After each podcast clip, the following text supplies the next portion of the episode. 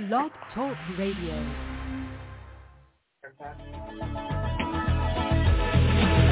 A man decides after seventy years, that's why he goes there for, to unlock the door. Well, those around him criticize and flee.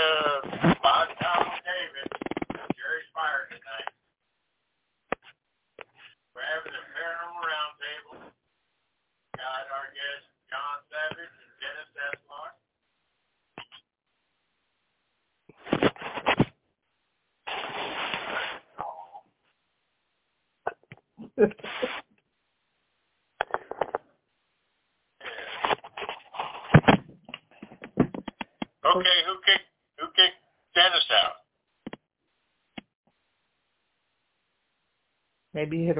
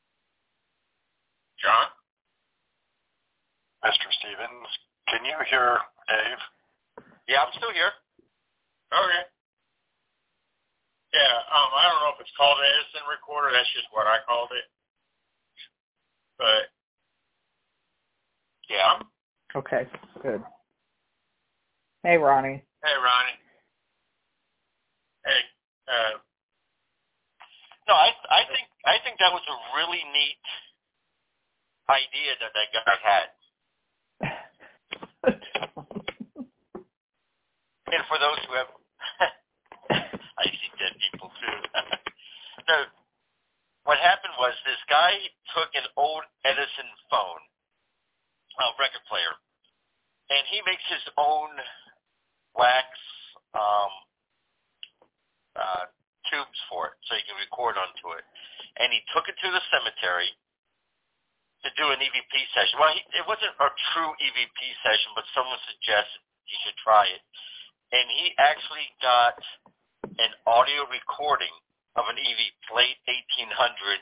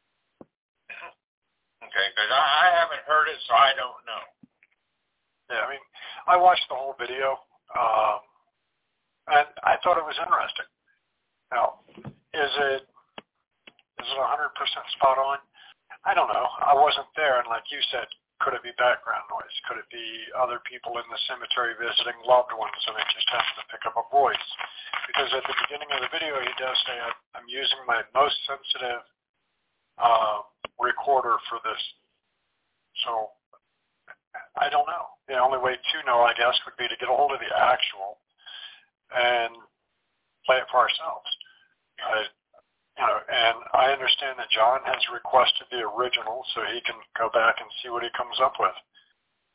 Either way, I think it's a great idea.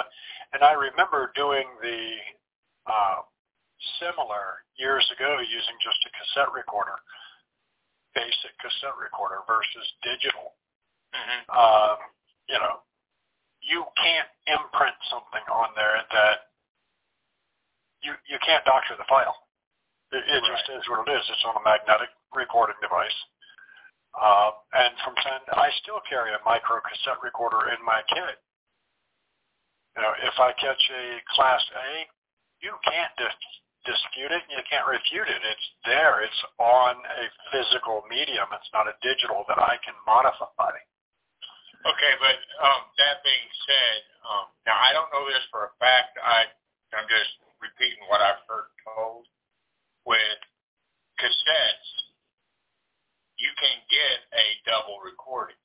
Well, and that's why you have to use a brand new cassette. You don't use one that Yeah. you've recorded on previously because Okay. you can get a overlay on it. You can get uh, kind of a image of previous. Mm-hmm. But with a brand new cassette, there's nothing on it. It's just dead space. Gotcha. Yeah. So uh, I think that's one of the truest forms of recording because you can't manipulate that file. Once it's picked up by the digital recorder, I can run it through my software and say, well, I got this voice that says, hey, Dennis, you're a god. But I could have put it there. I. If it said that, you did damn sure did put it there. Why you got to go there, man? But uh, yeah, I mean, the uh, the other thing too is, and I understand in our field we're supposed to debunk. It is part of our job to debunk everything. Uh, but at the same time, if somebody presents a piece of evidence and goes, "This is what I captured, take it or leave it," you know, I always take it with a grain of salt because I don't know what they're up to. You know, is it legit? Did they doctor the file? Is there some bullshit going on there? But at the same time, I've captured some recordings in the past that are outstanding that I myself go, holy shit, how did I even catch something that good. Prime example, Cabin on 360. I was standing in Melissa's bedroom and I asked the question, Melissa, are you with us? And plain as day, there's a female voice on the recording that says, I'm with you.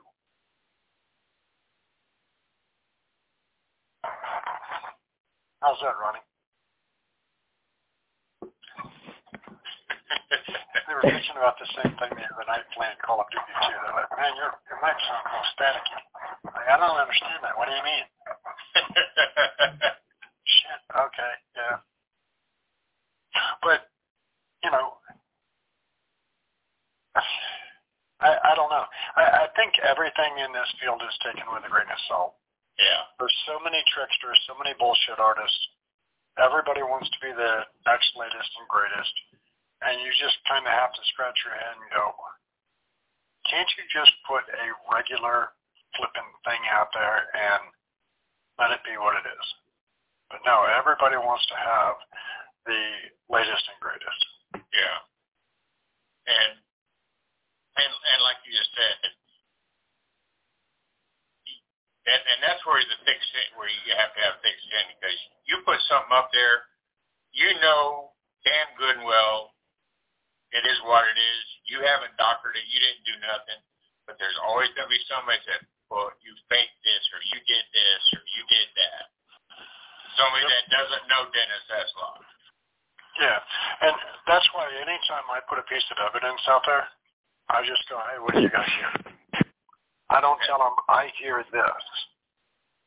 I go, what do you guys hear? And then I, I just let the I let the world tell me what they hear. Um, you know, if, if they hear it, fantastic. If they don't hear anything, okay, no sweat. I hear something in the static, or I hear a voice, or you know, and the and the one of the latest videos that was released regarding the cabin, uh, Gwen put one out that sounds like an authentic rebel yell. Is it? I don't know, but it truly does sound like one, and it's in the middle of the woods in the middle of the evening. So, you know, I know what I've heard out there many times. Yeah. And, And, and that, I know Gwen well enough to know she's not full of shit. Yeah. And and that's the thing I don't like about outdoor recordings. Because you might have somebody that yeah, she's not full of shit, but there might have been somebody out there that she didn't know about. And that's always possible. Yeah. And that, and like I said, that's the only thing I don't like about outdoor recording. Uh, and I mean, I know at one o'clock in the morning, one thirty one night, there were five of us standing up on the front porch of the log cabin, and we heard a horse and buggy roll down the little gravel access road beside it. Wasn't on recording. We just plainly heard it because we were all getting ready to leave. But you know, it's not that there was a horse and buggy there. That's just what we heard. Yeah. Hi, Mr. Savage. Welcome back, sir.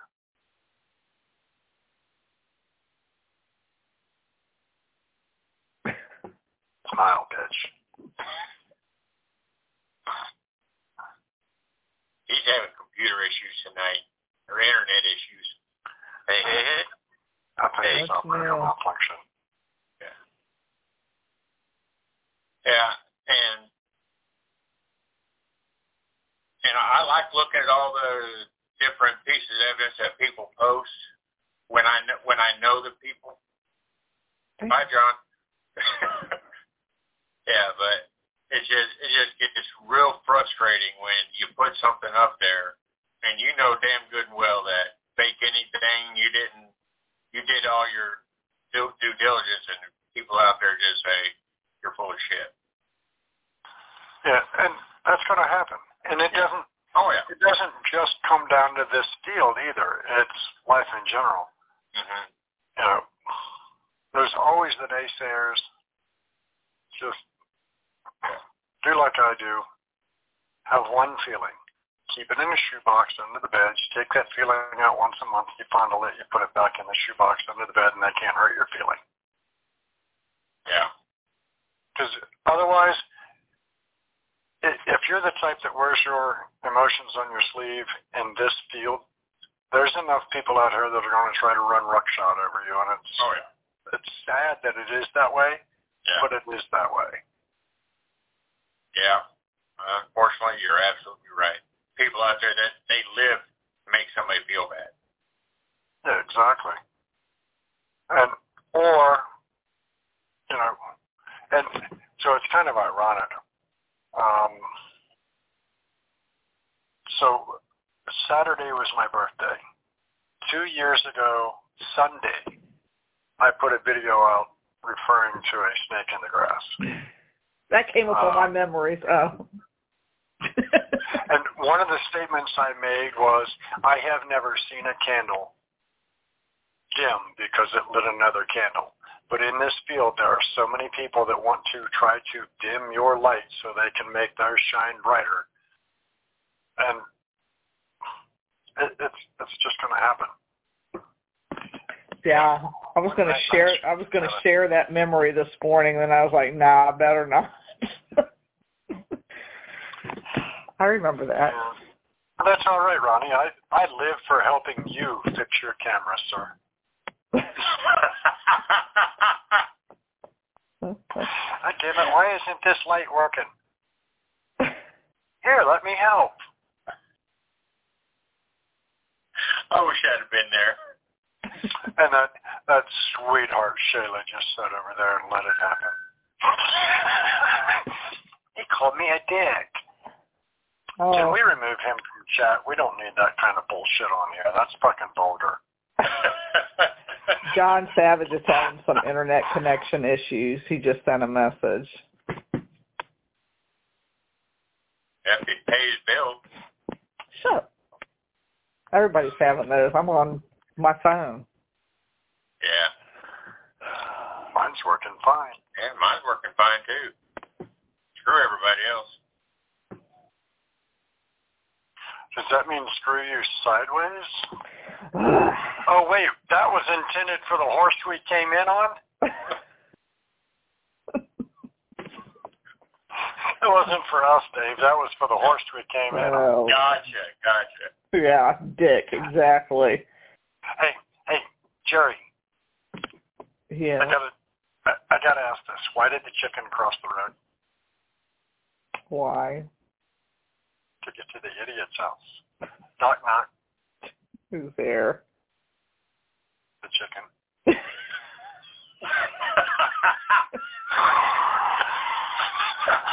Oh, Ronnie. Say it a little louder for the ones in the back, Ronnie.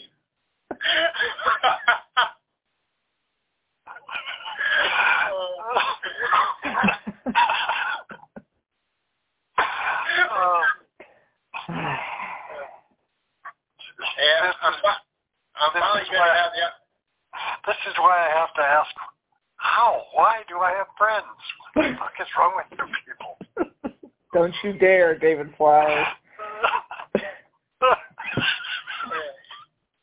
I'm finally going to have the opportunity to go to the cabin Oh, shoot. when? on the 18th Of what? August. Or, yeah. Yeah, August or September. August. I don't know. Why would you ask me? What do you think? I know shit? August 18th. Yeah, August 18th. It's on a Friday. Oh, you're, you're talking about the Haunted Nights gig for Brad. Yeah. Okay. Yeah, that's going to be an excellent one. Yeah, that's Friday. That's on a Friday, so it works out pretty good. Awesome, Ronnie. We'll see you there, buddy. Um, so, for those that are listening that don't know, uh, Haunted Nights Paranormal Events and the Cabin on 360 teamed up to offer a um, charity event to benefit one of our dear friends, Brad Sykes, who passed away. And of course, the family is devastated by the loss of Brad, of course, as am I. He was like a brother to me. But at the same time, they have all the financial burdens and everything else of losing him and the unexpected loss and funeral and burial and everything else. So all the funds that go for tickets, uh, everything is going to uh, Missy and the family so they can pay off the, the services and everything else. Uh, which I think it's great that Haunted Nights stepped up to do this. You know, Lyle and Tana are absolutely sweethearts. It was, you know, he was he was unofficially part of the Haunted Nights and Twisted Realm crew, Twisted Paranormal Society. Um, you know, and I say unofficially because you know he was Missy's husband. Missy is part of Haunted Nights and Twisted Realm and uh, Twisted Paranormal Society, but at the same time, he sat in the background. Like he and I spent hours and hours at DVR camera just watching the cameras while they went and did the investigations. Sure batteries were charged. We made sure gear was laid out and prepped and everything else. So he and I spent a good bit of time together, and that's why I say I consider him like a brother.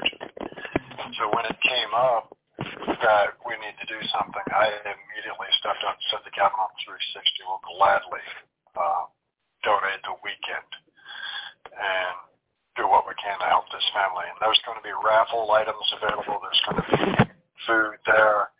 So uh, anytime that you see the post for it, please share it and uh, get the word out. Um, capacity, I think, is limited at 40 or 50 per night. Uh, we're doing it Friday and Saturday night. We're going to have the vendors set up during the daytime, I believe. So come on out and join us. If nothing else, um, you get to see a shitload of us that have become a family, like Ronnie and Shayla and uh, John Stevens. Apparently, you two. I didn't know you were coming till just now. That's why I said apparently. Not that you're apparently like family because you are, but apparently you're coming as well. I didn't know. Yep. Yeah, I figured you got very rare you have something going on on a Friday night out there. So I got to jump at the chance where I get get the opportunity. Now you've never been to the cabin, have you, Dave? Never been. Oh. oh. Fresh meat. Hi, Gene. yeah, fresh meat. Uh, well, you're the outlaw side of it, Ronnie. Um, you know, we have the in-law side and we have the outlaw side. That's you.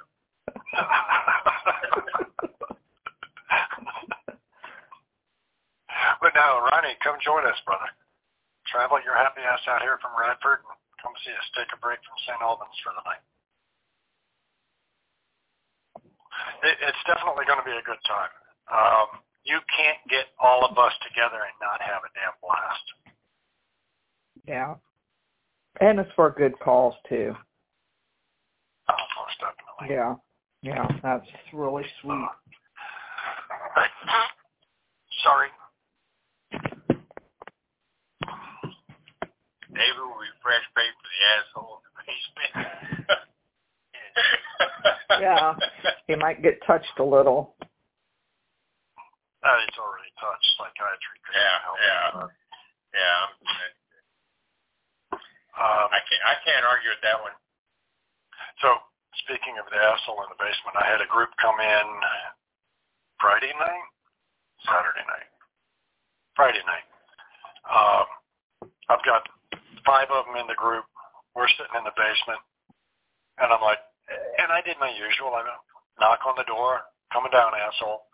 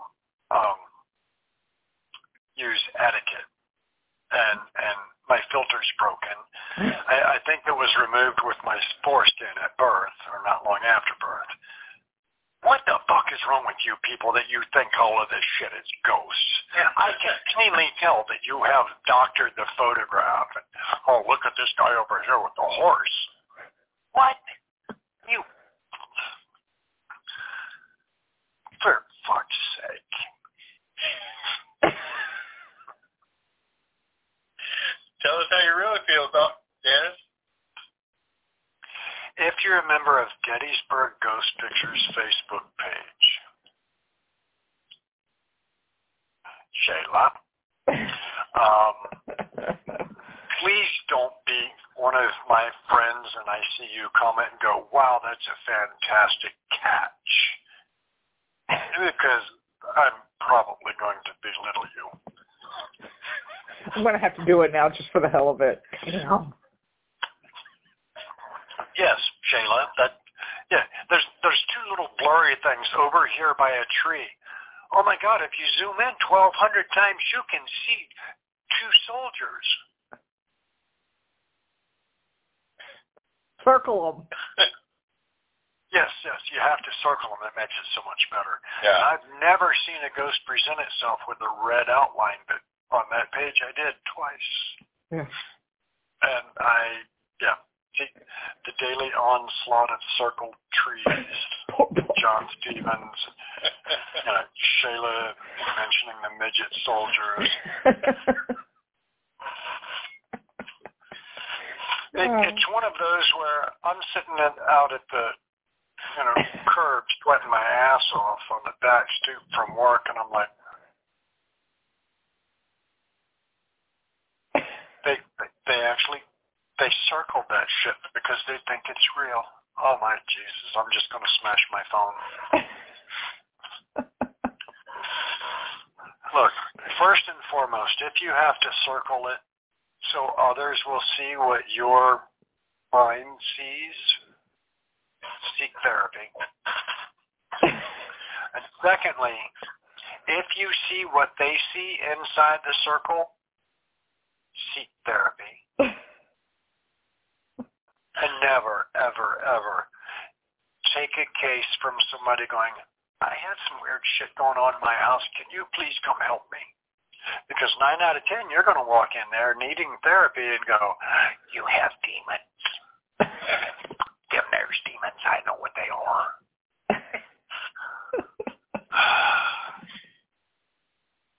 Literally, one of the comments was, I didn't know there were midgets in the Civil War. I was laughing so hard. Shayla, Shayla, Shayla. And this is why I love you, dear, because you and I both read that comment and lost our shit.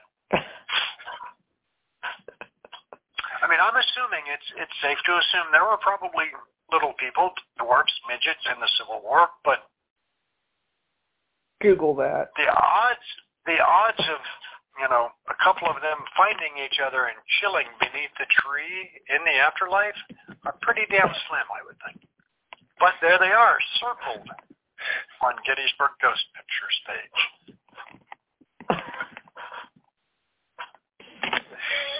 I, I, the one she outlined it and goes, "Do you see it?" It's outlined in thick red, and I'm like, "It looks like you've outlined the Muffin Man." Do you know the Muffin Man?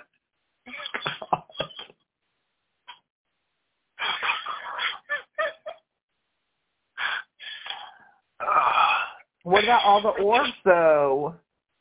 Those are true. Yeah, Gene, they're moist midgets. Should have known he was going to go there. God dang. oh, it just it just kills me. And there's so many pages like that that are just bullshit. And uh, Jane and Jane and Dick doe that know nothing about this field are like, oh my God, I see it. You captured a ghost on camera. No, no, no, they didn't. It, it's, let's see, in springtime, there's so much pollen my truck is yellow in the morning, but I'm going to go out in the middle of a battlefield and I'm going to take pictures. Flash, use flash. They, they, they show up so much better. Oh my God, look at all the spirit orbs. Pollen illuminates. Yeah. Just so you know. And if you go posting that on there, even if you're as polite as can be, you're still gonna get a ding against you. Oh, yeah, poor Paul, Paul Paul Shields was banned twice. He's been banned again. uh, plenty of ghost hunters though. Yeah, Ronnie, and sadly, you are absolutely 1,000% correct in that, Ronnie. Uh, well, there's very few credible investigators out there. Plenty of ghost hunters, though. There is a difference. Yes. Yes. I have Very true. pages and pages and pages of notes. Um, hours and hours and hours. I've got a four terabyte hard drive over here with audio on it. And I think I've released, I don't know, uh, in, in grand total, 20 minutes of audio.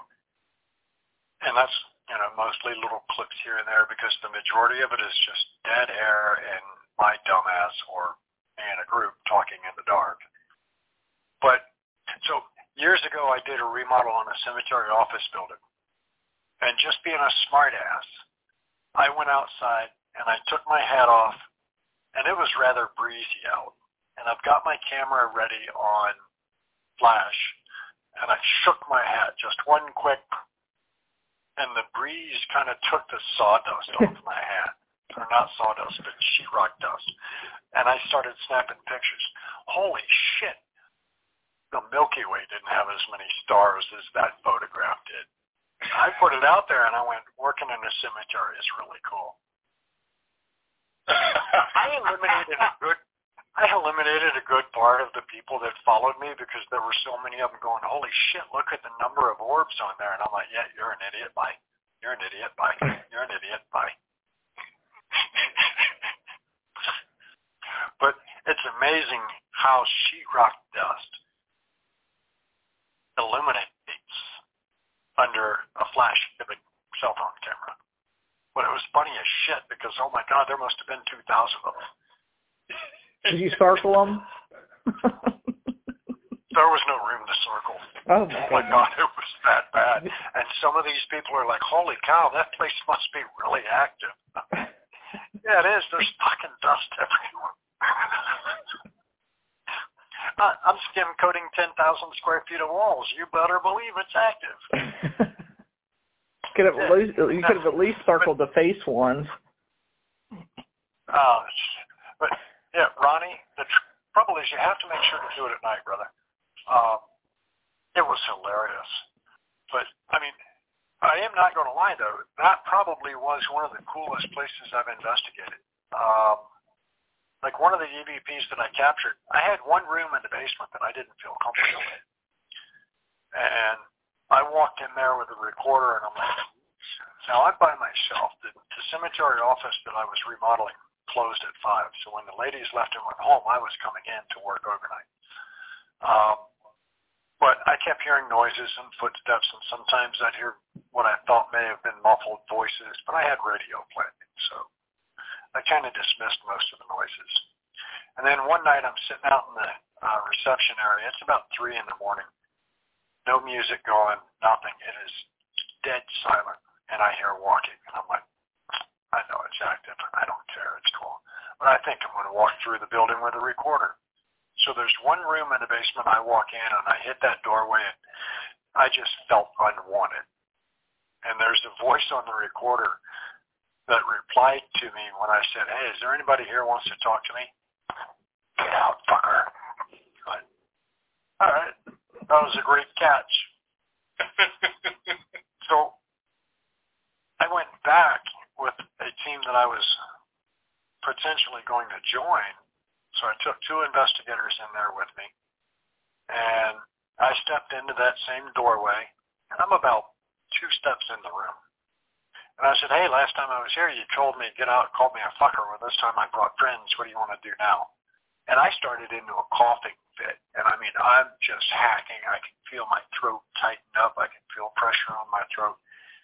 And then you hear on the recorder, choke that fucker. Uh, and as I'm backing out of the room, you hear a voice, uh, that same voice goes, get a grip oh, holy shit, that's the greatest thing ever. I thought it was an amazing capture. So then when I started forming crop, I got two members that are law enforcement on my team and a buddy of mine that I've known for years.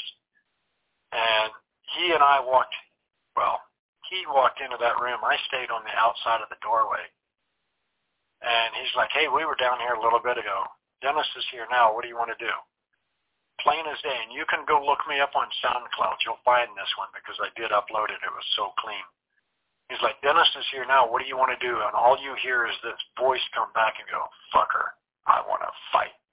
Uh, that is awesome. He didn't like me. Maybe he thought I was an asshole.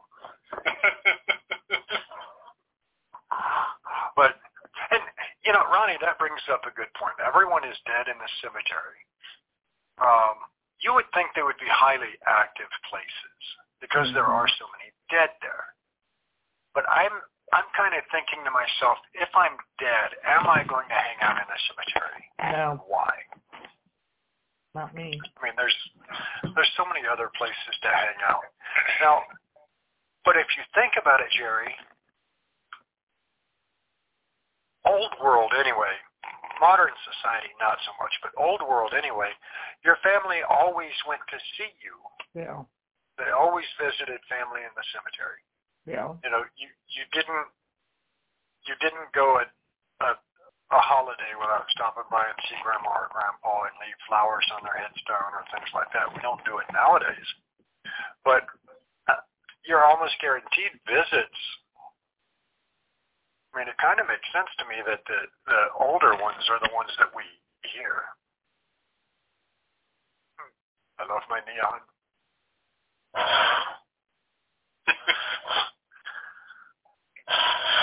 but I mean, I don't, I don't picture me staying in a cemetery much not in the, not in the afterlife. But it would be kind of fun because most people that are there are already kind of freaked out anyway, so you can really fuck with people. Yeah. Gosh, Dennis, like, how long ago was that? I mean, you look really young in these in on the SoundCloud. I was looking it up because I wanted to oh listen God, to I it. don't know. Good gracious, I don't know. you have hair. Well, I have hair now. Yeah, but this is curly, like a full head of a full head of hair I still do. and a clean shave. This is scary. I have but, It's so. yeah, I agree with you. I agree with you, Dennis, because I hear people all the time talking about how active a cemetery is, and I I have a hard time believing those in, in cemeteries because if I'm like I'm like you, if I'm dead, I'm not going to hang around the cemetery. No, I'm coming to haunt you. I'm, yeah, I'm going to find somebody to haunt. I'm going to Jerry's house and turn all the fucking pictures cockeyed. they don't know it's you. And I think you'd have, you'd have that sound line though. Yeah, yeah. There's a whole line of them out the door wanting to go in and fuck with their pictures. But I mean, I don't know. I mean, truthfully, if if I were dead, I don't know where I would go. I mean, yeah, and you know, Shayla says she has a list of people she's going to haunt. Oh, I do too. hmm Um, and that brings up a point. You see, I I forget the dude's name, but you know, right after a celebrity dies, he's automatically putting the spirit box section session out. Uh, I contacted Elvis, or I contacted, I forget his damn name. He, he's irrelevant to me anyway. Yeah. He's only doing it for clickbait. I think that's pathetic. But everybody raises holy hell, oh my God, that's so disrespectful that you're doing that. You know, you're disturbing their peace and, and why would you and I'm busy telling all my friends when I die, as soon as you hear, fire up a recorder and go, Hey Dennis, can you talk to us? I mean, I'm the first son of a bitch that I'm gonna scream into the recorder if I can.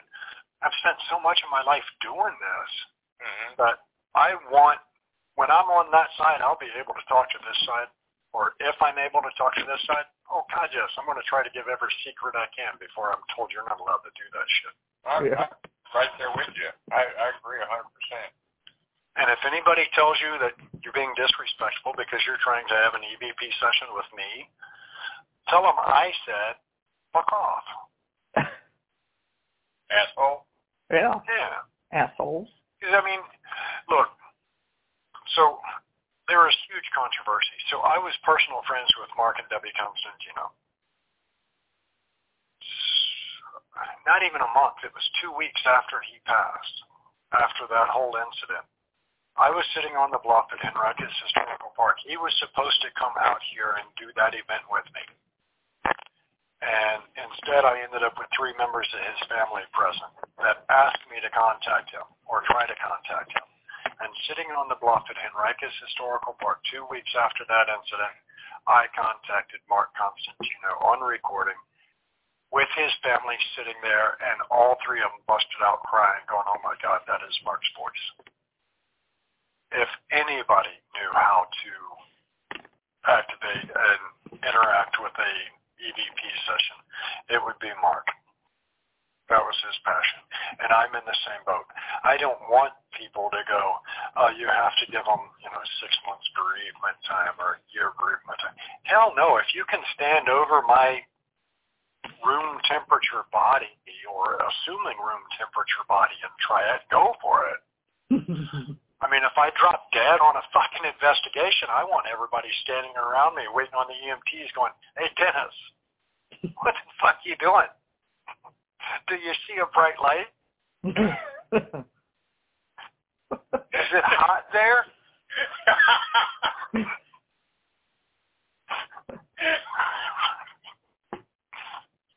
Look, I know it's uncouth, but I don't care. It, if if I get to that, or when I get to that side, supposedly we're given answers, or some of them anyway. I I I want to know. Can I talk to this side? yeah.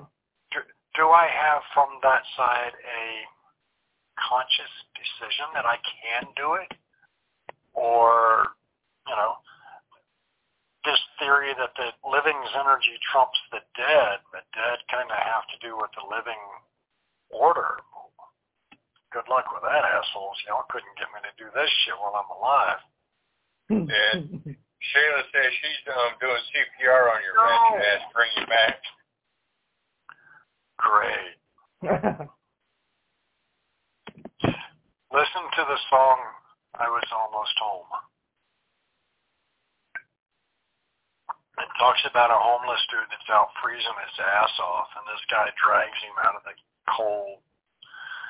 It's like I was, it, it's, yeah, like I was almost home. And you can hear that this homeless dude is like, you motherfucker, you kept me from dying. I was almost home. I could smell mama's fresh baked pie in the window.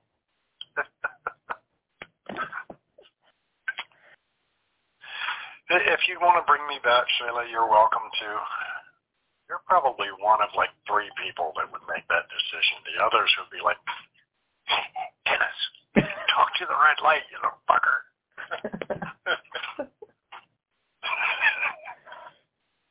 Yeah.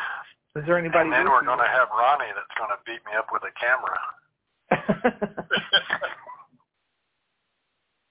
That, that'd be a perfect time for you to go. You need some help? Yeah. Dennis, can you talk to the red light? You need to turn it on. Do you need help with that? Sounds like a demon. Oh Jesus! See, and this is this is why I I still have to question. Why do you bring me on this show? Comic relief. Oh yeah. yeah. Hey, Gene wants to use the shock paddles on you. That son of a bitch would do it e- even if I wasn't dying. That's what I was thinking. Oh, just horrible. Just horrible. So I had I had a thought. Uh-oh. If you line up four, five, six, whatever, identical voice recorders, and they're six inches away from each other. The settings on them are identical. What's the variable that one picks up a response and another doesn't? Very. In my mind, they should all pick it up. hmm We've done that with body cameras. Yeah. Well, I mean, when we when we and when we put ours on and we're on the tour, we get Yeah, the same yeah. stuff From the. what distance? What Uh, distance would you? Because we do have it. Uh, be- between five and twenty feet. Okay. And see, so there's a couple of things that made me ask this question. Um, so John Sullivan and his group were up in Fredericksburg at a Masonic lodge, and we were down at um, Lodge 19 in Richmond. and yeah, see, right there's Gene commenting on it because he was with me. So I set up five voice recorders on the table, and I asked them to do a secret word from the Masonic Lodge in Fredericksburg that they were at. And I captured a response on one recorder out of five that are set up. As well, I was at um, England Street Tavern that was in Ashland. I got called in there. My team did several years back because they had some strange activity going on. I had a voice recorder in my hand, and about 30 feet away, I had another one sitting on the floor right outside the bathrooms where there was reports of a entity being. And you hear me make the statement that I think we'll start in the main kitchen as soon as Allie, our contact, gets me a beer. The recorder in my hand and the recorder 30 feet away at the bathroom at the same, approximately the same volume didn't sound like a total difference in distance, but both of them pick up a male voice that goes, I want one. And it sounded like he was at both places 30 feet apart. It was pretty cool. Um, yeah, but you know, I so I have a bunch of those little Sonys. I forget the model number. I love them. But you know, Ronnie Anderson here says four recorders going about ten feet apart had a couple pick up a possible and the other two nothing. If all four recorders are identical with the identical settings, what variable is there? Is it proximity of spirit? Is it battery level on the recorders? Um, you know, what it, it, it just it baffles me. Okay, like the one that when I picked up the I want one in England Street Tavern, it was a Sony in my hand and it was an H2 over on the wall 30 feet away, and they sounded just as loud as the other. And, one thing I always um, get confused about, you know, on, on the Estes method, when how can you be talking, you're doing an EVP session or whatever you call it in one room, and somebody and the other person is in a totally different room, saying the saying the words that they hear on the in the ear headphones. How, how does that work? Well, that one I can kind of understand because it's just working off free air off the receiving end of the SB7 or SB11, whatever spirit box you're working, even if it's S-Box. Well, but what I'm saying is, how how is somebody's in one room asking a question quietly? How is that? How is it somebody in a totally different room hearing the answer? Well, who's to say Spirit's not sitting in the room with you quietly asking the questions, but their response is through the transmission signal or frequencies that the S-Box is picking up. I mean, we don't know when we do those, or for that matter, we don't know when we run Spirit Box, period, where that spirit is that's coming through the Spirit Box to give us a response. I mean, what if they're 20 miles away?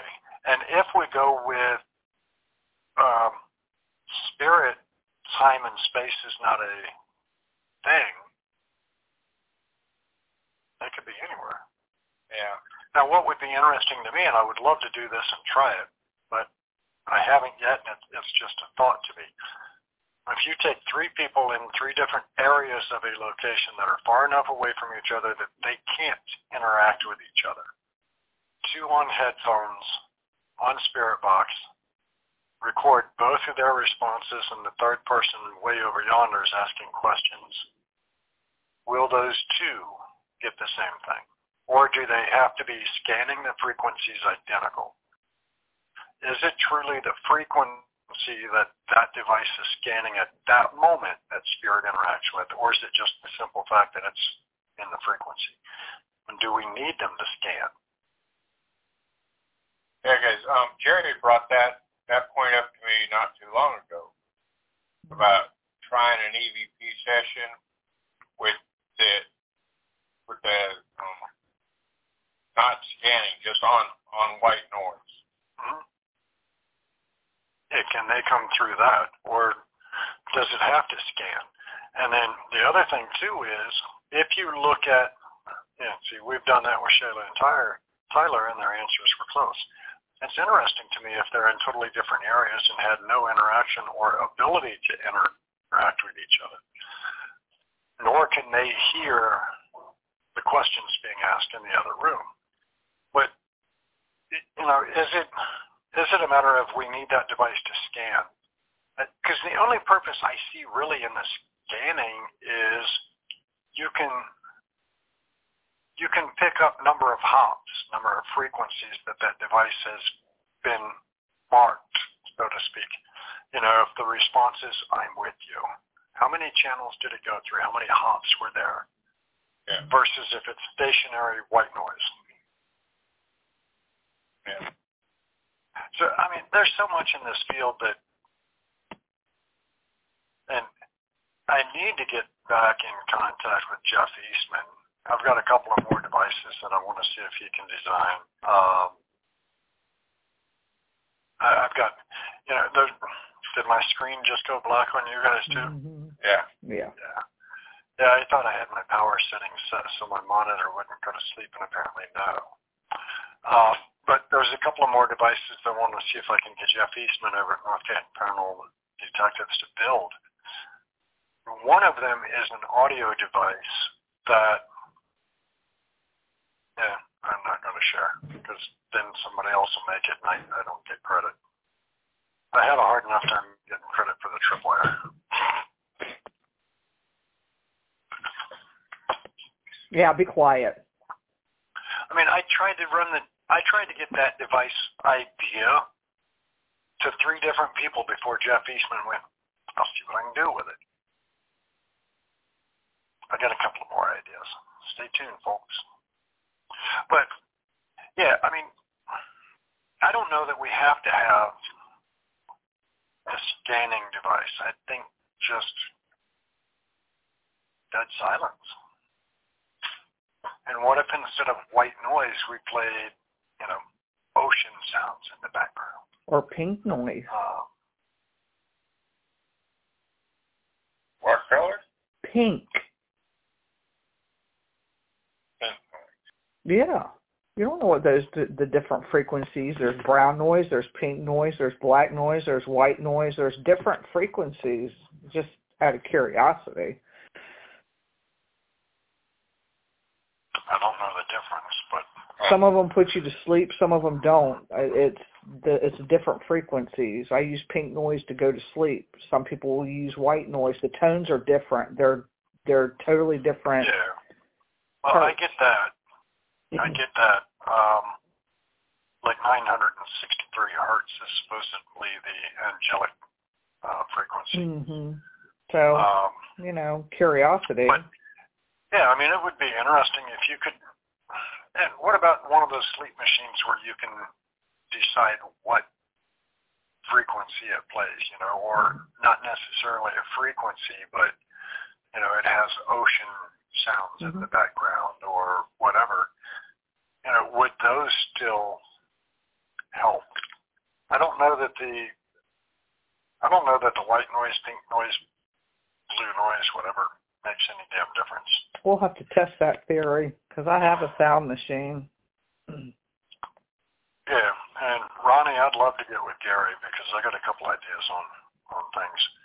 So at some point in time, I'm I'm going to try that. And I see that you know, uh, Ronnie also commented, and Ronnie Anderson commented, Miranda Young, ghost biker, has done the Estes method at the same time with Chris Sumner at the old Scott County Jail from two separate parts of the jail and had great activity and responses. Now, was the great activity and responses similar answers, Ronnie, or just varied? Were they different answers? Um, and then Ronnie Rickard says that Gary Galka is working on a radio ITC device that doesn't scan. He's testing it now since he started production on the SB7 Pro. Um, which I don't know what more you can do beyond the SB11, so I'm not sure what the SB7 Pro would would have different, but I'm definitely interested to see. And I, I love Gary Galka's story. Um, Mhm. All of this so he could talk to his daughter, and it just blossomed from there. And I, I think it's wonderful. Uh, so Ronnie Anderson said that uh, Miranda Young and uh, Chris over at Old Scott County Jail had relatable responses. So it would be interesting.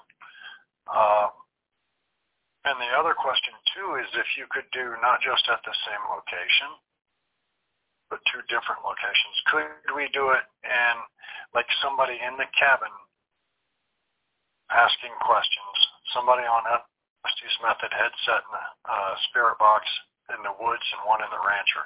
How would that work? Yeah, Shayla, she is a sweetheart. I was on her show a while back, uh, Ghost Biker Garage. I was going to go out. Unfortunately, the damn job I'm doing got in the way, but uh, so her father was a lifelong Mason also. Same. Uh, and he had started a, um, crap.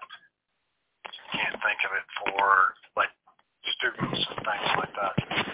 So she was continuing that. Scholarship? Motorcycle ride. Scholarship, yeah. I wanted. I just couldn't think of it. But I was going to go out for that and back her up with that being a, a brother Mason. Just unfortunately, I couldn't get out there.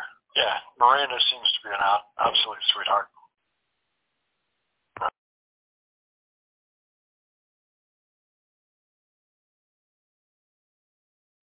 Thank you.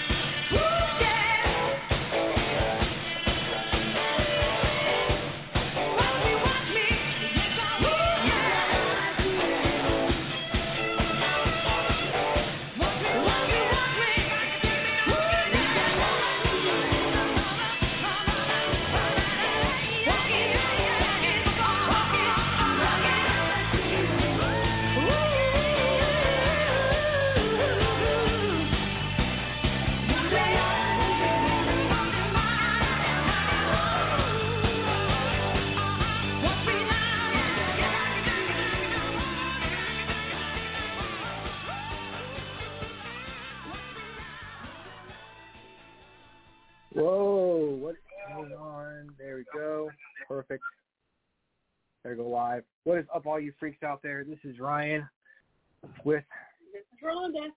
from the Orion Effect and uh, Yes. FPRI coming to hang out with us tonight. I certainly appreciate it. Absolutely. Anytime you need help, just let me know. Uh, hang on.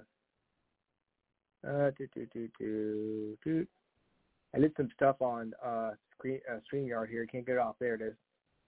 God, God, God You changed the get. I don't know if you changed the background. Yeah, I did. else, but that's different than it was before. Yeah. Different color. I was um messing around with it. I was I tried doing um like React videos on like uh YouTube and stuff and uh I couldn't figure out how to get the uh I do it, I do and then I play it back and there's no sound on the YouTube videos. I'm like, well the hell. So finally I figured out you've got to like do record it and then upload it. Although maybe you can do it live. I just, don't know how to do it. We've got DR in the chat. Um, a little bit of announcement. Yeah, I got a little bit of announcement to make. Uh, is, oh God, hang on. Sorry, Mariana was trying to call RJ because he he's having surgery tomorrow. RJ's having his tonsils removed tomorrow, Oh, wow. and um, it's been kind of a hectic, hectic day. Um, Did that then spur of the moment? All No, I mean, it was- he was supposed to have him done like a couple weeks ago, but he ended up having uh strep throat to uh postpone it till this till tomorrow. He ended up uh going out to um they had a uh a, a his national night out. I'm kind of flustered because there's so much stuff going on. His national night out. We had a, they had a bunch of cool stuff at the at, at the apartment complex. Uh some bouncy houses and stuff and uh so we finally got him just got him settled down before the show started. So um plus it's uh National Raspberry Cream Pie Day, which is of course is a big holiday too, so I'm distracted by that. National night out so you can eat your raspberry. Yes, go out and drink. I've never, I only, I've never had raspberry cream pie, raspberry cream pie before. Me either. Me either. I can tell you, I've never even knew it was a thing. I didn't know either. Apparently, there's a whole holiday for it. We've been missing out on. We're gonna have to find some and try it. I know. Yesterday was National Orgasm Day. I heard. Uh, we just missed it. Just missed it. Oh my goodness. Uh, I was listening to a podcast yesterday. It was National Orgasm Day. Damn it! That would have been the perfect holiday for this show. Whoop, maybe next year. That's what to make sure Yep. we land on National Orgasm Day. So a little bit of housekeeping here. Um, Austin, who is you know very busy with Forgotten Explorations and everything he's doing with with uh, with all that, is no longer going to be co-hosting with me anymore. Yeah, it sucks. He's a busy guy. Yeah, it, it's it's tough when he's he's got a lot of stuff going on with his family and stuff like that. So my good friend CR is going to be coming on in a more full time basis. He's in the chat right now. Everybody say hi to him. He'll be ACR. he'll be hanging out. Congratulations. I'm excited. Full time gig. Yeah, he he's awesome. He uh he helps me out a lot with my you know if I do live feeds and stuff. He, you know if I if need him in a pinch, he's always there. So I appreciate him coming on, helping me out. And of course, we'll have the, we'll be having you back on. You know, throughout throughout the the course Sure. of the uh sure. you know might might we might have three hosts. You know. You know, if you need a third host, let me know. If you need a female perspective, let me know. Yeah, that's why that's why you know We could go, I mean, still, if you want me on the last weekend of the, I mean, last weekend, oh my lord, last Tuesday of the month, we can do that too. So just let me know. of course we've got it we've got our first Sunday of the month uh music Yes.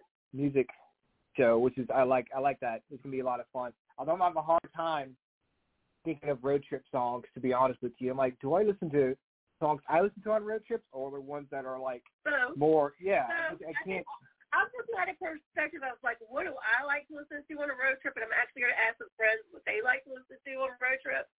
And then, but I also think like ones that are like known road trip songs, you know? I listen to some weird stuff. Like if I'm if I'm driving through the mountains, I listen to like Enya or something like spiritual, you know, or Okay. yeah. And I'm like, well, do I- is that more for me, or do I want to do something like other people would want to listen to? Too. So it's it's um probably But you know, it. they might not know they want to listen to it That's true. until they hear that you listen to it. Then they That's want true. to listen to it. It's like having a soundtrack to your life. You know, we have like that the music in the background, and you're just like, yeah. So tonight we've got a um, a spiritual practitioner on the show.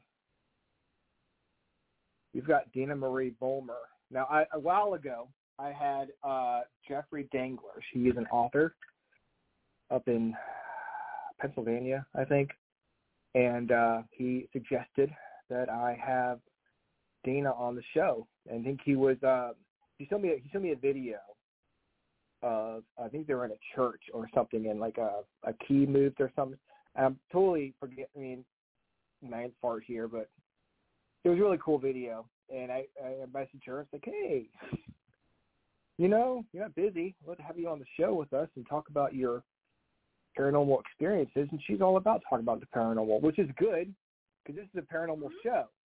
She kind of goes together. It So does it- go together. it does. really Works does out. And the fact that she actually took time to talk to us on National Raspberry Cream Pie Day, you know, I don't know if it would have worked out. Yes, it's not. So, but she might have had other plans. yeah, she might have other plans too. But apparently, she had her raspberry cream pie already, and uh she took the time to join us. So I'm gonna go ahead and put Dana on the show with us. Welcome. How are you? I'm good. How are you? We are good. So I'm a little disappointed. I did not realize it was Raspberry Cream Pie Day today, I know, right? and I don't think I've ever had one either.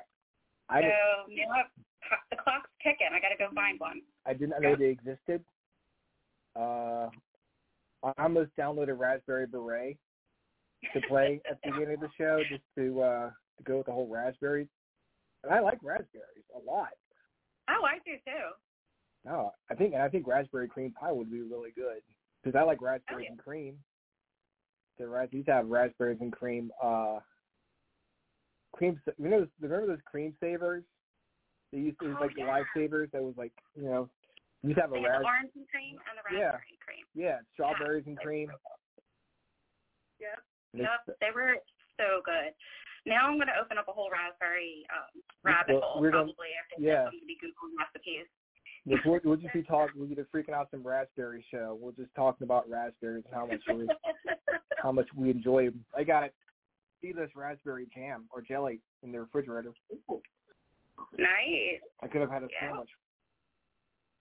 That was You know. too. Just to, And I am a little bit disappointed that I did not know about yesterday's holiday either. I know. Because, I mean, that, aren't we all? yeah. I would have, you know. Not that most people need a reason, but you know, I mean, holiday. got to celebrate the holidays.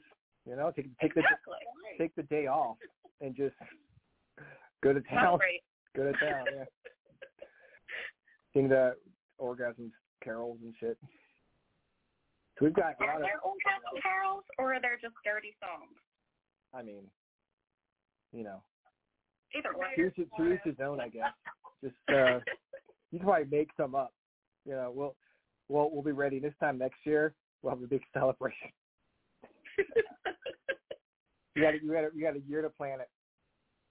Yep, gotta get those songs ready, Yeah. get the memes and the advertisements ready. Just go for it. Hang up hang the condom tree.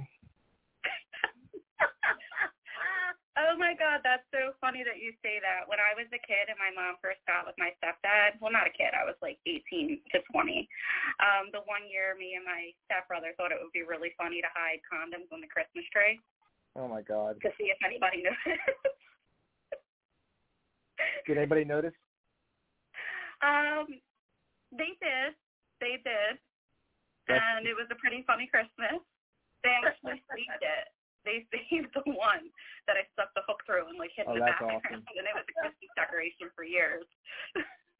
You're a few months too early though, because uh, you know you got to I start. have a sport crafting now. Yes, I tell you what, man, it's gonna it's gonna be a thing. We'll start selling, you know, sending out cards and shit. Well, well, you know, it's perfect because you know some people keep a, a, a Christmas tree and make it a holiday tree. So they do like. They, so now August is decorate for orgasm. It's no, it's no July. July 31st. Is oh, uh, right. yeah, Oh, yeah. So yeah. you do half of that white and blue. Apparently, I don't know. We're off on tangent, but apparently Thursday is National Female O Day. So you guys can have fun with that. I'm gonna mark my calendar. Yep. Putting it down. Putting it down.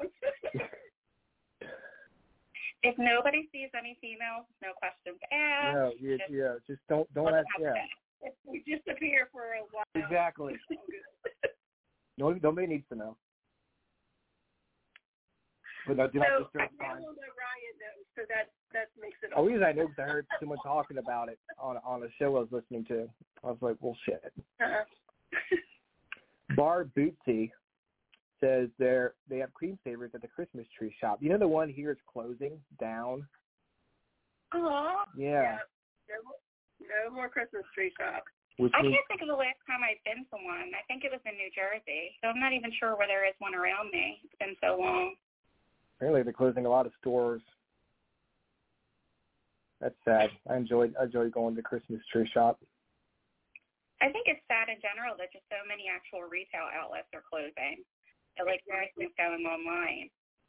Yeah. It's I mean, it's it's it sucks because the stores you I would say I didn't grow up with a Christmas tree shop, but Mm-hmm. stores that we you know we used to go to all the time are are not going to be there anymore. Yeah. You know, just a bunch of empty buildings. And then it cuts down so many people's livelihoods too. Like I spent 18 years in retail. Mhm. So like, I mean, I had qualifications to do other things. It was just what I relied on. It was what I fell back on. So to think that like so many other people won't have that to fall back on because retail is dying is kind of sad. And it's Retail fucked. Yeah, people always hit retail if they needed like make extra money or Mhm. Or they were in between jobs or something like that. Now that's gonna be gone. Yeah, and it's like a lot of people think it's beneath you, but I actually learned a lot of really valuable skills working retail that I was able to transfer over to other industries. So like that's sad too. Like how what how are kids gonna learn like how to interact with people, um, how to like basic math skills, organizational skills and all that stuff that you can learn, how to task and all of that if they don't have that retail job available to apply for. Yeah, I mean it's a kind of the wrong attitude to have when people do have it. Like I don't work in retail, or I don't want to work at McDonald's. I don't want to work in Seven Eleven. I don't want to do these jobs that I feel like are like you said beneath me. But Mm-hmm. you said like you said you you, you learn people skills. You learn uh math. You learn uh stuff you wouldn't necessarily learn in different jobs and Sales and marketing, like Yeah. everything that you would learn. You know, a, lot of people who started their own business were in retail, so they learned how to do things like budget and market and things like that. Exactly. And there's like um when I spent my time as a retail manager, there's things like scheduling and understanding, like you said, the budgets, the ordering, the sales, like all of these different skills that are so transferable into other industries like financial industries, um, office jobs, hospital jobs, things like that. And people don't give it enough credit. And it's not an easy job because everybody treats you like you're less than. But to not have that stepping stone, it makes you worry about where people are going to start and where they're going to like, how are they going to build their ladder and end up? Because not everybody starts off working in the field they went to school for. Yeah. I mean, sometimes it takes a little while to get your foot in the door, you know. And I think a lot Mhm. of people, if they don't want, don't have to go out, they'd rather stay home, and they'd rather, and it, it messes up people's social skills as well as you know, going by what happened with the pandemic, people getting used to not going out places. Yeah. I didn't mind it, you know, but also it's not something I want. I want to just do on a constant thing. I like I like going out. I like doing things. I like, you know, getting out the house. You know, mess up people's uh, social social skills. Yeah. People want to interact less and less now. Yeah. I'm guilty of that. I'm not gonna is lie. sad. But I mean, also we as people, I think, mess that up too because that's one of the things like people.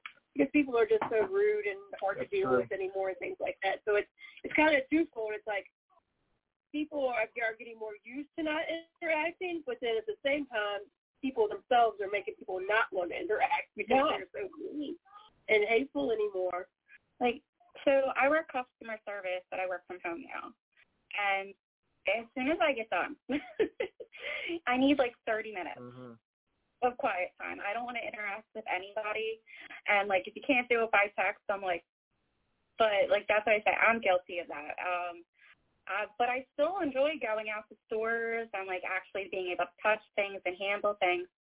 And I just may not necessarily want you to talk to me while Oh I'm yeah. doing it because I am probably the most antisocial social social person and I think a lot of people are like this now. They want to be social on the internet. They want to be social like by the way that we're doing with video and things like that. But then to have that actual human interaction, that's where the pandemic kind of messed us all up because you can text, you can video, but then the other thing is too, I think like we don't know how to treat each other now because it's so much easier to say whatever you're thinking through text or keyboard warrior Mm-hmm. where if you actually had to say that to the person, like on face to face or even over the phone, it wouldn't be so easy.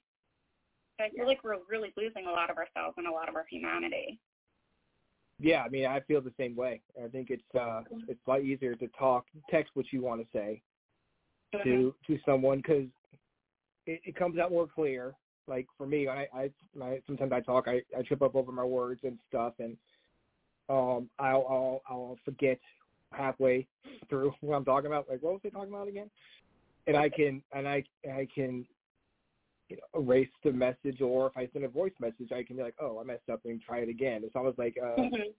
like you you know you're acting and you you mess up your lines and you can do it over again. It's basically Yeah. what's happening in, in in real life that that doesn't you know you get one one shot at it. You know I, I like going out and I like doing things, but I like I went to Kings Dominion Kings Dominion yesterday with uh with RJ, and I like being out, but like you said, I don't like necessarily talking to people. I like doing my thing, you know, and Mhm. just avoiding. I mean, I won't be like you, you just say hi. I'm not gonna be like not saying hi to people, and I'll be nice to people, but I'm not seeking it out. I think a lot of people, you know, like I don't like talking to you on the phone. You know, I'd rather text than call someone. Before it's like, oh, I'll call you on the phone. Now, now I almost feel bad calling someone on the phone. You know, it's like, oh God, I hope I'm not, I hope I'm not bothering you. Because at least when you text someone, they can message you back when they feel when they're not busy. So either of you just kind of like stare at your phone when it's ringing and be like, oh my God, what do I do? I Yeah. don't want to answer. Yeah, exactly. And literally most of the time when you look at your phone and it rings, it's a robocaller or it's spam because you know nobody you know is calling you. Oh yeah, no one. Yeah. If they do call me, I answer it. And if they and if they do, and I see it's somebody I know, I'm like, oh my God, what's wrong? It's got to be. An, emer- it's got to be an emergency. It's got to be. My heart skips a beat because I'm like, oh my god, who died? I mean, that's, That's the first exactly what I was going to say. Who died? First thing in the hospital? my heart starts pounding. Like, hello. I was like, it ends up being like my dad telling me to pick up some food or something. But still, you know, it's it's still that first the first thought you go that goes through your mind is, uh, you know, great. Yeah. What happened? So, uh, this is a paranormal show. In case Okay. people- in case people forgot that. about that, you know. We're talking about raspberries, orgasms, and uh, every other subject. Peopling. People watch well, the I. What the hell are we talking living, about? so. Yeah, we just talked about you talk about anything. We're talking about Creme Savers. Go go the candy rabbit hole. What's your favorite Halloween? Halloween's coming up. I, I went to Dollar Tree. There's there's Halloween stuff out at Dollar Tree. You guys excited? Looking looking Yeah. forward to. uh Was it too early? No, Do you think for Halloween never too stuff? early. I want to start my spooky season in August, and I think part of the reason for that is number one, well, every day is spooky season for me, Yeah, well, So- all of us are Yeah. on the same boat there. and then as like as a medium too. Like Mhm. some people only think about ghosts certain parts of the year. Well, I don't get that luxury. There's You know, just they don't take they don't take time off between October and August. No, no, no, no. They're sitting there, and I'll be like, "Who is that over?" me? Oh man, I don't want to talk to you right now. You're a person still. I don't care if you're dead. But um. I'm excited too about Halloween coming. The candy, Yeah. the getting the dress up. The fact that my birthday is a week before Halloween. See, All oh, good reasons. right there, October. Thank you. The best month of the year. I'm October 18th. So, So October is a great month for me. I'm the 23rd. My dad is the 19th. My husband is the 10th. oh, And um, my younger brother is the 17th. awesome. Uh, 17th, 18th, 19th, right there. Mm-hmm. That's awesome. Rhonda, what year? What month were you born in? January. God, why do we bother talking to you? It's new beginnings and a pretty birthstone, so you got that going That's for you. true. That's yeah, look, true. January's January's January's January's good too. Yeah. Just kidding.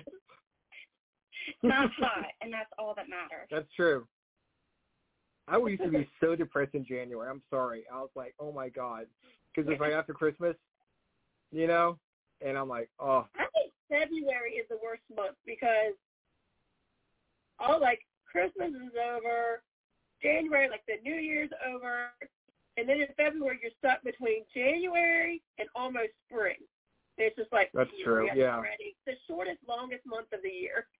it it, do- it really does. And I, I, it, it, it, February and August are probably the longest months of the year because you're Yeah. you're right on the cusp of fall, and you're like, oh my god, just one more month of this summer crap, and you're and it's like we'll be done. And then for February, one more month of this winter crap, and we'll you know, March is can be decent, I guess, but it's still spring. yeah. You know, yeah. even if even if it doesn't feel like it. things start blooming though. Like at, at least it's like not dark and gray anymore. Like you might see grass starting to turn green. Like it's just a little bit better than the. It feels like February is like the grayest month Yeah. of the year. Well, see, I don't mind the gray months though because I don't mind nighttime. Like, yeah, I like the sun, but I'm much more of a moon girl, so I'd rather be able to have more time to like look up at the stars and look up at the moon. Am I freezing? Yes. Am my hands and feet blue? Probably. but I don't mind it. Like, I, there's something about that I just can't deal with, and I get miserable. So I'd rather just have the colder months fall and spring are ideal, but if I have to deal with winter over summer, I'd probably choose winter. these past few days here, I don't know how it was up there. You're in Pennsylvania, right? Or Mhm. where are you? Okay. Down here in Virginia, it was like so hot, and you know I know it's summertime. That's what happens in summertime, and it gets hot. But these these these were insanely hot days, and it just reminded me of how much I hate the summer, and I'd rather be cold. I'd rather, you know. But then talk to me in February. I'll be like, I hate oh, this shit. This is so cold. I, I wish it was summer. I'm never satisfied when it comes to like extreme temperatures. It's extremely cold. I wish it was summer. If it's extremely I hot, with human nature. Well, at least I'm I'm not the only one. Yeah. You know. So, So I act. Sorry, I No, didn't go- mean to interrupt. no, you're I fine. think Uh, so how? Let's go back. Let's start. How did you get Okay. into the paranormal? Like, Okay. what got you into the whole this lifestyle and stuff? Okay. So when I was little, I used to hear children giggling in my bedroom. I used to see a man standing at my doorway, and I used to see shimmering silhouettes of people in like rooms and doorways. And at first, like other people were experiencing similar things around me, so I thought it was normal. And then eventually, I caught on that that wasn't normal. And I remember like staying at my mom's friend's house, like if she babysat me, they lived across the street from a cemetery. And I would be sleeping in one of the front bedrooms that overlooked the cemetery and I would see people walking there but nobody would see them. So eventually when I started to catch on that the things that I just knew for no reason, the things that I've seen, the things that I felt, the things that like I understood about the world were not normal necessarily was when I started to realize that there was more to the world and I started looking into other things. Like when I was in high school, I started looking into Wicca, um, just kind of like dab- delving and dabbling and like started back and forth. And I think it was the real, I, I blocked a lot of my abilities from, I'd probably say like teens to like mid-20s. But when everything came back full force is when I was really like, all right, I got to do something about this. And that really just full force pushed me right into everything paranormal because I already been living it. So why not just see if I can help people or see if I can make my life more understandable to me. Is that kind of what you went through, uh, Rhonda, when you with your abilities? Yeah, I mean, it was a it's a definitely a progression. I I definitely the the part where you shut it all out and then whatever happens that brings it back, you get going. I didn't delve immediately into the paranormal because I had a couple of my mentors that wanted nothing to do with the paranormal, like mm-hmm. at all. They just wanted to do what they did. And then actually one of my mentors, she wasn't in the paranormal and now she's very much in the paranormal. I had always been curious about the paranormal. I mean, I always believed in the mm-hmm. paranormal. Like I have always known there was some, there, you know, there's ghosts, there's things with, you know, besides everybody that knows would be like, Rhonda would be the first person to spend the night in a haunted house. But when it when it finally came about, it's like, you know what? I'm kind of really interested in this. Is it really something I need to be worried about? And then one of my mentors got into the paranormal. I was like, okay, okay, I think I'm ready to, and started doing some, you know, just attending investigations, and that got me started. And then once you get started, and it's, I don't know if you feel that way, Dana, but it's, mm-hmm. it's definitely a different read. It's, it's reading the paranormal. It's, it's a different oh, connection. So, Oh yeah. really cool. I feel like I'm still getting my ground about it because it's different. It it is different, and like I started off, so it was more just like a parlor trick for me that I would like do for my friends because I didn't want to be labeled as like different or crazy because oh she thinks she's a psychic or she thinks she's this or that because it's like yeah there's a whole big beautiful supportive community for people with abilities but then there's also just as much skepticism and um backlash like if you come out and you say something like that. So it was more like a parlor trick for me. Um, oh, I can read your house.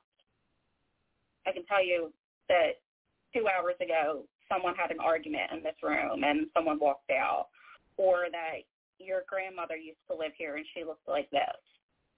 But when I like switched over to the paranormal, it, it is a different read because parlor trick it didn't didn't look the same with me. And it was actually Jeffrey Dengler, who you had on a few months ago, Mm-hmm. who initially got me like into investigating because we had met through a Facebook group and just started conversing and he actually sent me photographs to read and I didn't know I could read them until he sent them to me. And that's when I was like, okay, I can do this.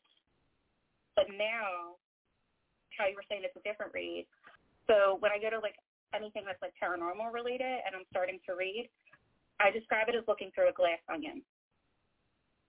I don't know if this was, like makes sense. So it's like imagine a whole bunch of panes of dirty glass, and each Mhm. one is like a different kind.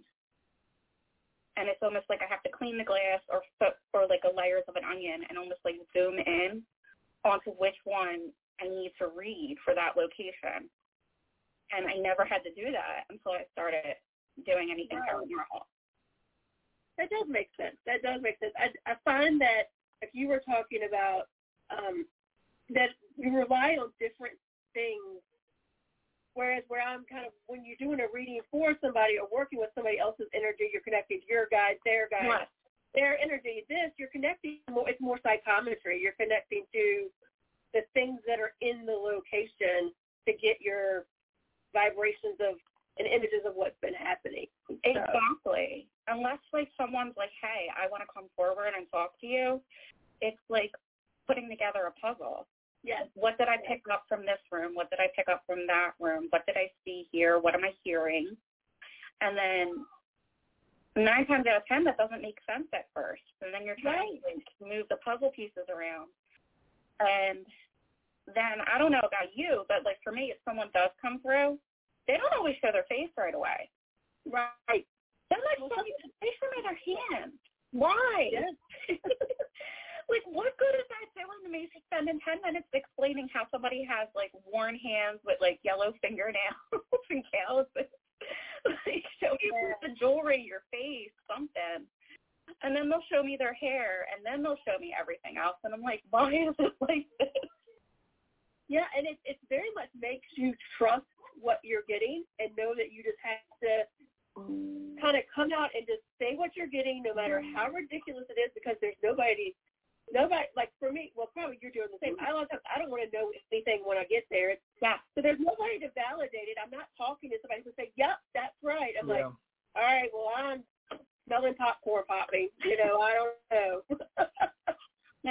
I'm very much a true believer in doing blind readings. Um, I well, it's because of a, few- a few things. Like I've actually seen people like swindle people, get information and then do like a cold reading with the information they have from the conversation before, and then charge them like two hundred dollars for like a reading when they're really just regurgitating and reading the body language.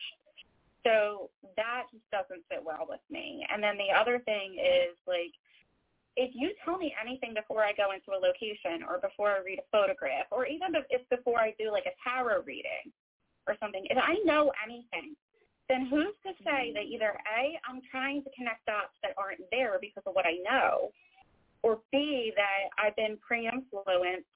So even though I might not remember what you told me, Mhm. I'm in my head I know it's there subconsciously and that's why I'm saying it.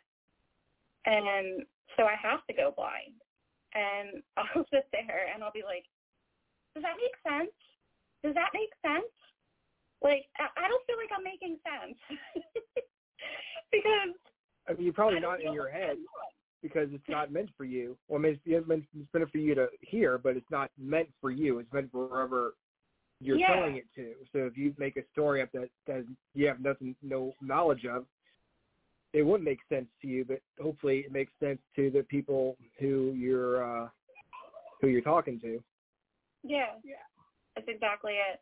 But it's still so I, I hate that I do it blind, but then that's the only way that I feel like my my integrity is not compromised.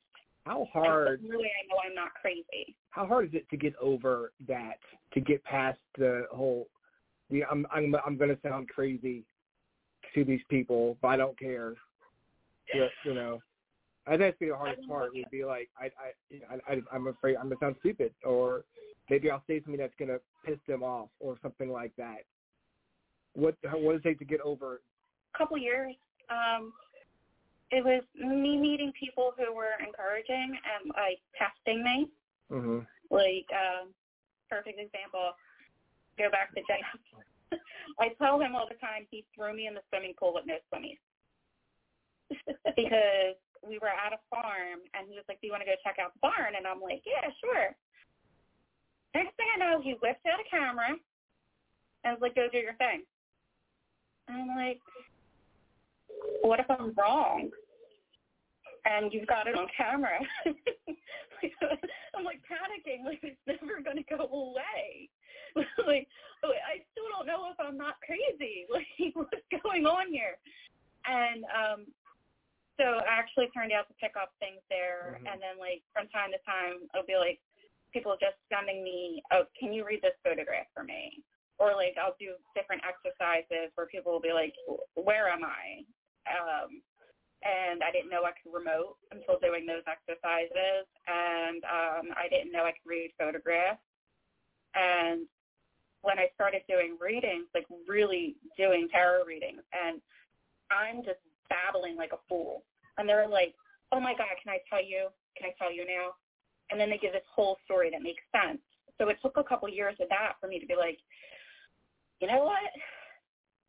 Something to this. I got this. Yes. Yes, I got this. It takes a while to trust yourself, hmm Yes. and then what you're getting is real. It, I mean, it, it years, years. And then when you're in the paranormal, I think the best thing is when you have with your team and who you work with, you get that comfort level then where, at least with mine, I can just say, "Hey, John, I'm I'm here in the name of Henry," Mhm. and we'll just take, he'll just take that and run with it. And if there, it comes up, it comes up. If it doesn't, it doesn't. He's okay with trying out with whatever I pops out pops out of my mouth. You know what I mean? Yeah. Or if I say, "Hey, I feel like we should put a REM pod over there," he's like, "Okay, you know, let's let's try it." You know, so Yeah. it's it's knowing that the team you're with trusts you too, Very much so. 'Cause- and if they, if they get that you're human, so you're not always going to be right. You know what I mean? Yeah. You're still a human being. Not every medium is right 100 percent of the time. You know, Nope. and plus sometimes you'll get you'll get readings, you'll get stuff that maybe seems one way at, during that point point of view, but then you go back look at it, it'll mean something completely different. Interpretation. yeah. Yeah. And that's the hardest thing when you are your own barometer and you are the mm-hmm. own, you are your own. It's not like having like a REM pod or a camera or a recorder or like a thermometer out there where you can literally interpret it and there's only like maybe one or two ways to interpret what you're getting. When you're an actual human and you're processing all this information that's like extra sensory, sometimes you're going to be wrong. Like the information might be right, but we're human. We might not process it right. Yeah. Or you might come back to it like six months later and be like, oh my God, why didn't I connect those dots? yeah, you once you get past and you get to a different perspective and you take you take a few steps back and you're like, oh well, yeah, maybe maybe it meant this, and then you can call them up. You can, you can get in touch with mm-hmm. the person. Like, well, have you looked at it from from uh from this point of view? And they're like, oh yeah, that makes sense. Well, that really even happens for a sitter to whoever you're reading from. A lot of times, it's happened to me. Like I've had somebody doing a reading for me, and uh, they come up with something. I'm like, no, no, I don't get that. And then you know, two months later, I'm like, oh, I know who that person is. Be lying awake at night and like. You know oh, I mean? oh yeah, okay, yeah. Yeah, you you suddenly realize what they were talking about. Like, yep, yep. I've had that happen too. And then I don't know about like if with with Yolanda like doing reading for other people, where like a month or two or a couple weeks later they're like, oh my god, I just have to tell you, and you're like, okay, good. I'm glad that worked out. Yeah. And that's what I'll tell people a lot of times, like, look, what I say may not make sense. Give it two weeks, give it two months, and then get back to me. But always give me feedback because if Good I'm not right, I want to know so I can adjust myself. Yeah, because I mean, Yeah. like a lot of times, things right away when you're sitting when you get a lot of bunch of information at the same time, and and it's and, and take all this take all this stuff in, and even when you're you're receiving it, or it may like you said may not make sense because your your mind's trying to get a grasp on it. It's like listening to uh, a spirit box or whatever, you know, and you Mhm. hear a bunch of stuff and it doesn't make sense, but once you go back and you stop, you know, record it, and you can slow down, and it's like, oh, okay, now it makes sense. Once I can look at it from a different point of view, or listen to it more clearly, and not have a bunch of other stuff going on going on in my in my mind at the same time. Yeah. That's why sometimes I've actually taken to like writing things down in my notepad on my Mhm. phone because um I get physical sensations as well. So like I get I just get hit with the gambit. Like I'll get smells, I'll hear things clairaudiently, I'll see things. Then I start getting like physical feelings, like um uh the one Jeff had written about the Minersville Mansion, I had actually gone to there on, on Halloween where they had an open house. And I'm sitting in the basement, like literally feeling like someone was spreading open my ribs and like having a hard time breathing. And then in a different part of the house, I just got this immense headache. And later on, they found like tools in the like medical tools in the basement. So that kind of made sense, but like the feeling I was getting. And um there was like other things going on there. I mean, the doctors, a doctor owned the house and also there's a lot of reasons. And then like, um, but you get so overwhelmed because how do you put together those physical sensations? How do you put together uh, like everything? It's so hard to process and it's like literally overwhelming. Like sometimes I know for myself, I might have to like sit there and just ground myself in the middle of whatever because it's coming so hard or so fast or just one thing gets stuck and I'm like, why why am I stuck on this? And why am I so overwhelmed by this? So I mean I've gotten better at processing it and maintaining cool and not having people realize that I'm internally like panicking or struggling, but it makes me wonder why spirits feel the need to make you feel the pain that they felt or was going on in that particular house, the Minersville Manor, mm-hmm. instead of just saying, "Hey, this is what happened." Tell you don't need to t- show me. You can just tell me, and I'll be okay with it. I will. I will understand. You don't need to actually. I don't understand why why they feel the need to. Okay, I'm thinking really really drive home to the point here. What I'm talking about. I'm gonna rip your rip your ribs open, just so you know exactly what I'm talking about. Well, you can just tell me. I'll be fine. You know, I get you. I don't know. I don't know if it's just like the way as us as humans process information, like maybe we're actually being showed the scene or something, but our bodies because our body, like especially if you're sensitive and your body's operating on a different level, you might actually take that vision a little too literally when your body's processing it, is what I think. Because sometimes I'll see things and then sometimes I'll feel things. Mm-hmm. But it it really all depends. Like I did a reading recently where a family member came through to the individual like for the individual like that I was reading for. And I was so confused on how he passed. Because I kept getting all these sensations like all over here. And then but and I was like, I, don't there's like all these pains and then I'm like, but I also feel like he got hit by a car. Turned out the individual was hit by a car. But if you can kind of put the finger the the something happened before that. So like I didn't get it, but it made sense and I was kind of like seeing things, but I don't always see them clearly either. Mm-hmm. Like I'll see half the scene in like shadow or half the scene in the glass onion. And then you know, like a couple details will really stand out and then that's where I have to like puzzle it and put it together. Does it work for that like that for you, Rhonda? What I find is it depends on it depends on who I'm connected with. I feel like they use whatever it is they think you'll understand. Yeah. You know what I mean? So sometimes I see it. Sometimes literally I just hear somebody telling me, like, this is what happened. And sometimes you, like you said, you'll feel it or you'll smell it or something of that nature. So, and especially if you're dealing with a haunted location, sometimes I, maybe like they feel like they've got to show you this gruesome or make you feel this gruesome thing because they tried that with the last person and it didn't work. Like I don't know. Yeah. I, I, I don't know. Well, I noticed that too. Like uh anytime like with a haunted location or in a stitch even if I just go to over someone's house, I'm like, yeah, you got company. and I'm like, they're like, well, why is it like that? I'm like, because you're not listening. Because no one's listening. Like no one's paying attention.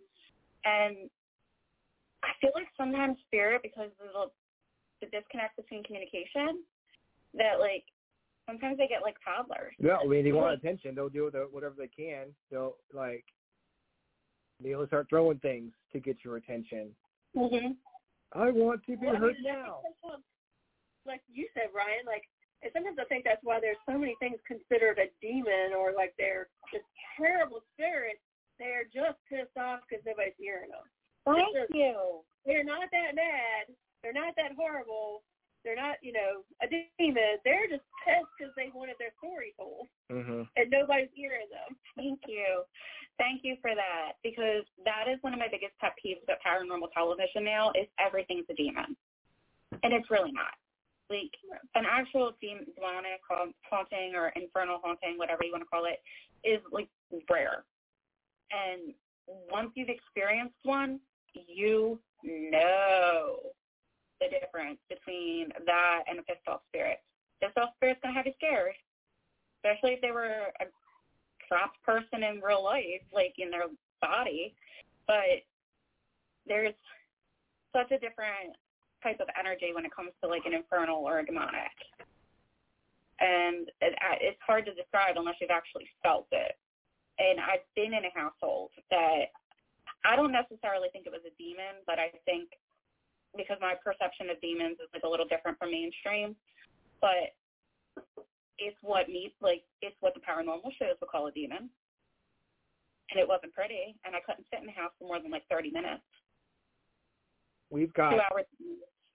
we've got a um you know we we I run the cabin on 360 down in in down Oh in yeah, I remember you mentioning that. and we in the brick rancher there is a entity in the basement or I guess yeah, I guess in the Mhm. basement. And um it's I don't call it I don't want to call it demonic because I don't know, but maybe uh, an elemental type of uh situation, but it, it it affects people. It makes people feel things they didn't feel necessarily when they went in the house. And um it it'll make you angry. It'll make you think things that you didn't want. You wouldn't again. You wouldn't be thinking. And uh, and a lot of people will be like, "Oh, that gotta be demonic." And it, it- me and my friend Dennis, we don't necessarily go down that that pathway. So there are other things it could be besides demonic, but I think it's more than a human spirit. Mm-hmm. Yeah. It's- I think that it, like they think that anything that's never been human is automatically a demon. yeah. And that's not the case because there are like when you actually start like doing the research, like not even just like paranormal, but like folklore or like witchcraft or anything like that, there are a whole array that have never been human. It's like when you think about it, we're it's kind of like their world and we're living in it, not the other way around. Mm, it might be from like maybe a Christian perspective because there's angels, demons, you know, and Yeah. that's the only way they see things. So if it's not an angel, it's got to be a demon type type situation maybe. Correct. Yeah. Um, you know, you got to be more open-minded. cover a whole lot of ground, but like the one of the sources of, of element, or at least one of the theories, is that you know the Native Americans are the ones who created some elementals, and it's really to protect them and their land. So they're just they're gonna be angry little creatures. Mhm. they're gonna want to make you leave. Yeah. That's their whole purpose. You were on the show. We had Elizabeth Connolly on the show Mhm. with us, and they, they were talking about trolls.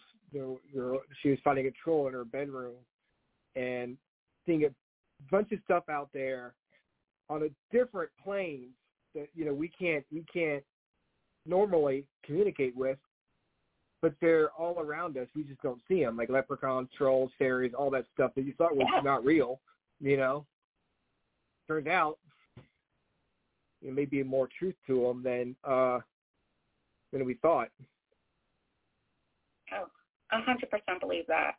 Like, um, I think like ele- like elementals, I've seen them, and uh, guardians. Like, I don't know. I kind of put guardians in the same category as elementals, like how you were saying, Rhonda, that the Native Americans created them.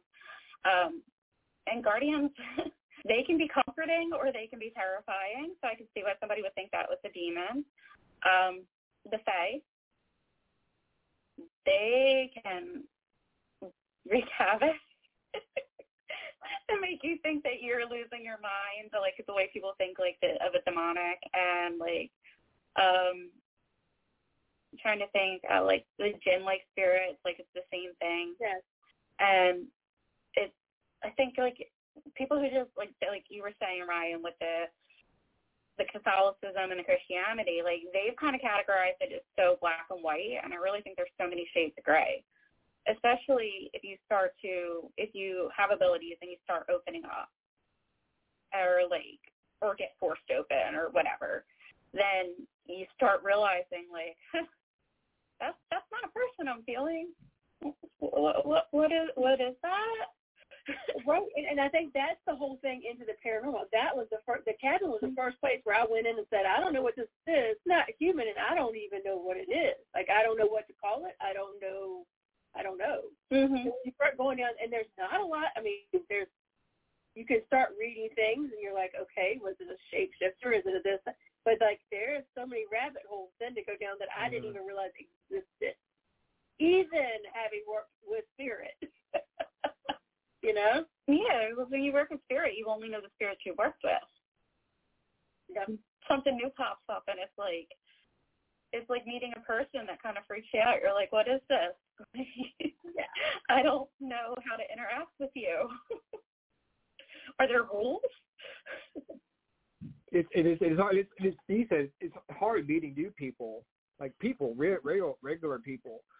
But then you meet something like a, a new kind of spirit. You're like, okay, well, like you say, I don't know how to, and I don't know what's the right, Or do I want to interact with Yeah. you?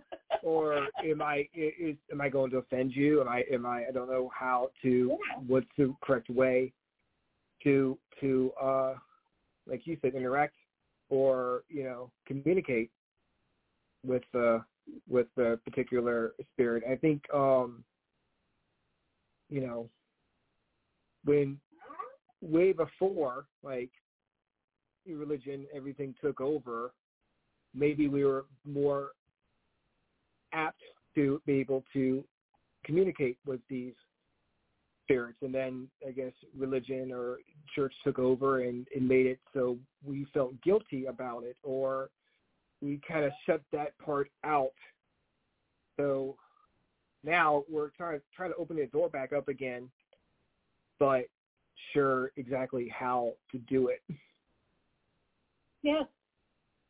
I totally agree. Like I feel like that just it that line of thinking has been so detrimental to so many people's abilities. mhm So where like they're like essentially shutting down from birth. Where I I personally believe that everybody can do it to some degree. That I mean, like And I, did- I did too. Like, yeah, I've had some, a couple of mentors tell me you, I, that they said everybody's psychic, but and everybody's a medium to the effect they can communicate with their own loved ones that have passed. And I, I'm like you. I kind of believe it, it's a muscle. Yeah. you either train it or you don't. You yeah. know? I feel like all right, so like people like us who are, you know, mediums, gifted, whatever you want to call it, sensitive, whatever name you want to throw on it. We're we're just like how if someone's born and they're very athletically inclined or very musically inclined or they're excellent in school. Like they have that that genetic step above everybody. We're too easy for them. Exactly. Whereas some people are going to be more spiritually inclined. We're going to be more gifted. Um, and that's just going to come natural to us. Does that mean that the person who's excellent in school, who's not spiritually inclined, can't open up their abilities and kind of gain some more spiritual perception? Absolutely not. It's a muscle. Like, and I also feel like it's use it or lose it too. Yeah. yeah. you just got to work on it you know like you said just if you don't use it you don't use it you don't if you don't trust yourself again it goes back to what you were saying earlier about doing the blind readings. You know you're you're to take take what they give you and you're to give you're to spit it out. They're to they're to ta- tell you what they want to say and come right out your mouth. No filter. You know if they accept it great. If they don't that's fine too. But you just got to trust yourself and that's hard to do you know Yep. to get past that wall whether it be from a personal standpoint or a social standpoint as well Yes. You know. Yeah. I don't know about you, but one of the hardest things I have issues I have is if I have a dream about someone and I'm fairly certain it's a message and I haven't talked to them in a while and I want to be like, Hey, Hey, yeah, you know. are you okay? I dreamt about your grandma. Don't make any And long you're term like, plans with her. How else is going to be received? yeah, or be like, I feel like I need to tell you this. And then they're like, Oh, is- are they going to like welcome Then it's going to be that phone call we talked about earlier when you call like, oh shit. Oh, that's so messed up on so many levels because I have I've had um uh, I can't I can't even name the number. I I think it it's got to be like ten or more like deaths in my family in a very short period of time.